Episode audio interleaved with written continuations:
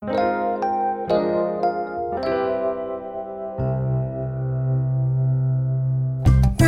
田町にあります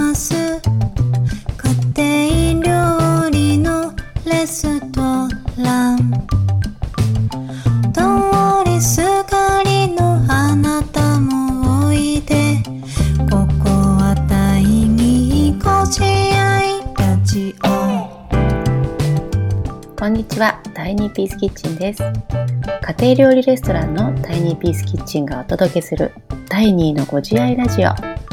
この番組はタイニーピースキッチンの仲間が日常の出来事やもやっとしたことを紐解きながらご自愛できるヒントをお話ししていきます。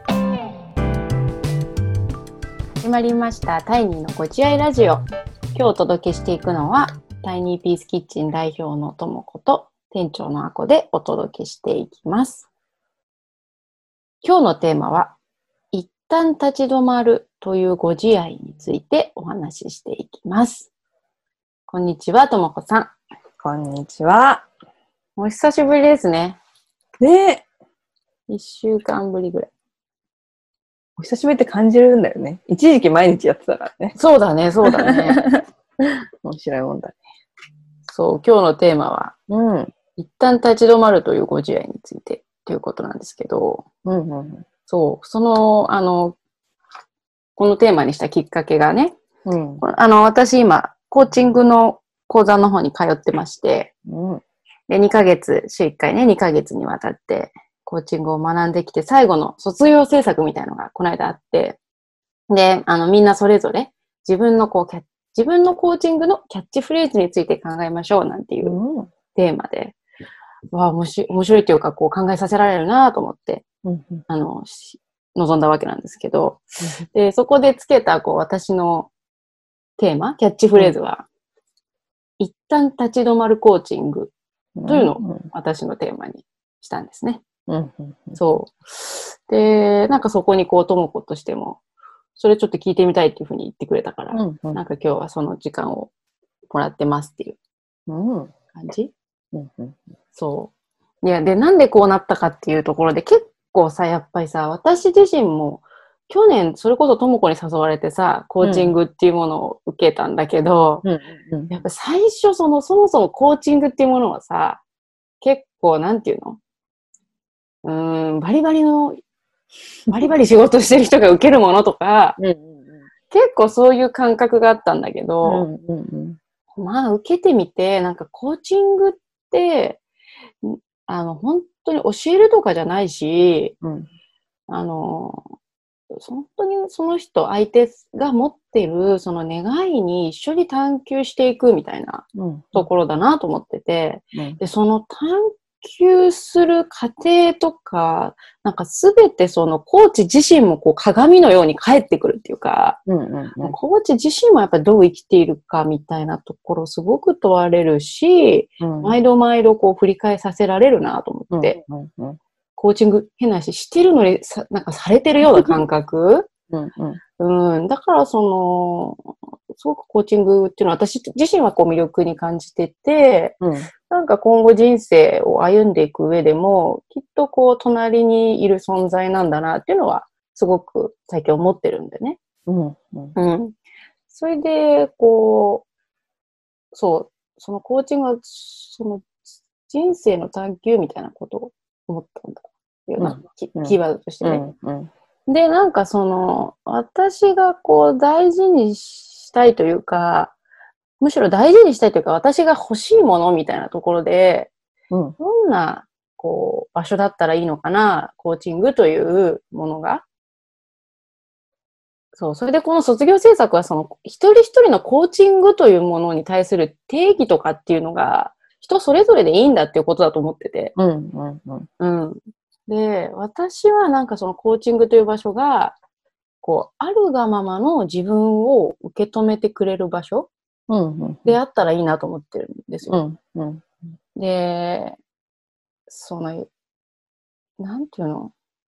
やっぱりさ、立場上なんとかしなきゃ、まるまるしなきゃいけないとかさ、うん。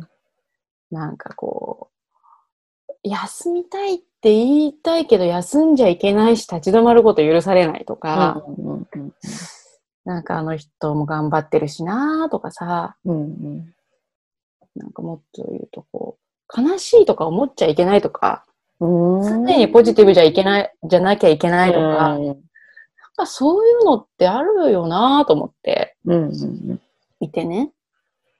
なんか今私ちょっと今つまんないとかってさ、うん。あんまり大人って言えなくないと思って。なんかね、そういう風な、こう、あの、場所とかを提供できたらいいななんて思ってるっていう感じです。うんうんうんうんうん。ね。あこさんっぽいなって、すごい思ったんで、聞いたときに。あ、そう。うん。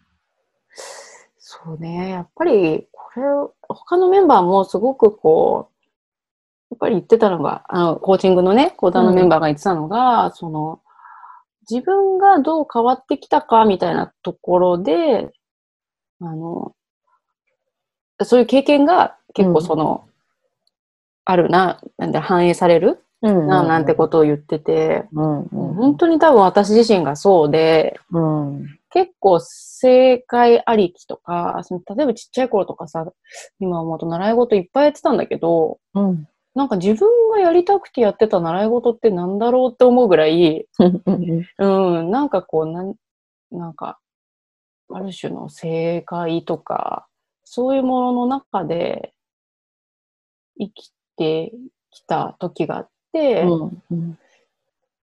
で、そこから、あ、自分これしたいみたいなことが、やり始めた時があってさ、それが多分うん。25、6とかなんだよね。うん。まあ、あの、大学時代になんか好きなことやってたけど、うんあくまでもなんか趣味とかうん。好きなことって感じだったんだけど、あ本当にこう自分が心がワクワクすることをしたのが、その多分前職の仕事に就いた時、うん。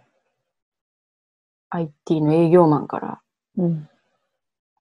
バッグ屋さんになるみたいな、うん。うん、ところで、自分の願いにこう、素直になってったら結構こう、見ていく景色が変わったっていうのがあったんだろうなと思って、うん。うん。うん。うん、そのターニングポイントがきっかけで、またそこから、ま、今ね、10年ぐらい、そこの決断から10年ぐらい経つ今、うん。うん、改めて、こう、仕事とか生きていく中で、正解とかネバーみたいな、やらねばみたいなところに、そう、またなったりとかしている時もあってさ。うん。うん。で、そんな時に多分コーチングというものに出会って、うん。なんで、なんでネバー？なんネバーに、なの？みたいな。うん。あなた自身はどうしたいの？っていううん。ところに、ああ、目を向けていいんだなっていうのが、うん。うん。思って、思った最近なのかもしれないね。うん。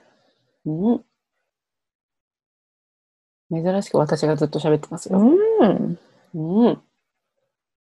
なんか行ったり来たり、じゃん人生って？っていうような、あこの心意気を感じるっていうか、前に突き進みたい時もあるし、うん。ちょっと立ち止まってみたい時もあるし、うんうんうん。だからなんかこう、わーって流されるようにわーっていうんじゃなくて、必要な時は一旦クッと自分の足で、自らちゃんと立ち止まって、うんうん。どっちに進むのか、自分で考えて決めた方が心地よかったりするわよね、みたいな空気感をそうだね。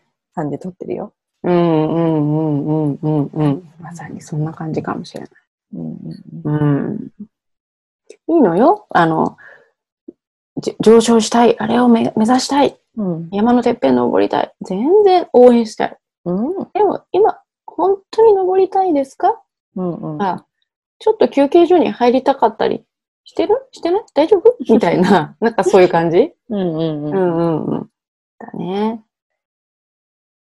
まあ家庭料理のね、レストランやってるのも結局それだもんね。うんうん。うん。なんかちょっとね、自分の状況をえ立ち返れる場所みたいなね。うん。こにうん健康的で美味しいご飯があって、うん、どうしたいんだっけみたいなね。うん。うん。うん。なんかそういう選択肢というか、いや、選択の余地あるんだよってことだよね。いや、本当だね。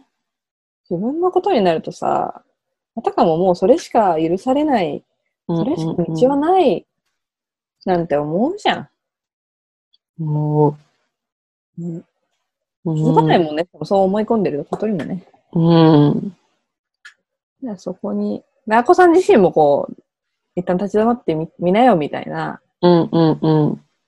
ふうに言言ってもらえたら救われるなとか、うん。まあ実際そういう経験とかもあってなのかもしれないけど、うんうん。だからこそね、自分が欲してるからこそ、人にそれを届けたいっていうのはやっぱあるよね。いや、本当にね。まさにこのラジオなんて本当にあるがままじゃないですか、私。もうなんかそれを受け止めてもらえる場所って私的にはすごくやっぱり尊くてさ。うん。うん。なんかそういう場所がみんなにもあるといいよなって。うん。いるって。ラジオが、あ、これにとっては今一旦立ち止まる。ありのままの自分でやれる場所に育ってきてるわけですね。いやいや、おかげさまでですよ、皆さん。うん。面白いね。うん、なんか、ね、まだ梅雨、梅雨だしね。うん。でめっともやっともわっとするし、するする。ね、今の社会の状況を、ああ、ちょっと疲れたな、なんて、みんな思うような時期に、うん、いい小話だなと思ってさ。まあ。立ち止まりたい人は立ち止まったらいいよっていうの。うんうんうん。が届くといいねって思った。本当だ。本当だ、本当だ。今日は立ち止まるというご自愛についてお届けしました。ありがとうございました。ありがとうございました。家庭料理のレストラン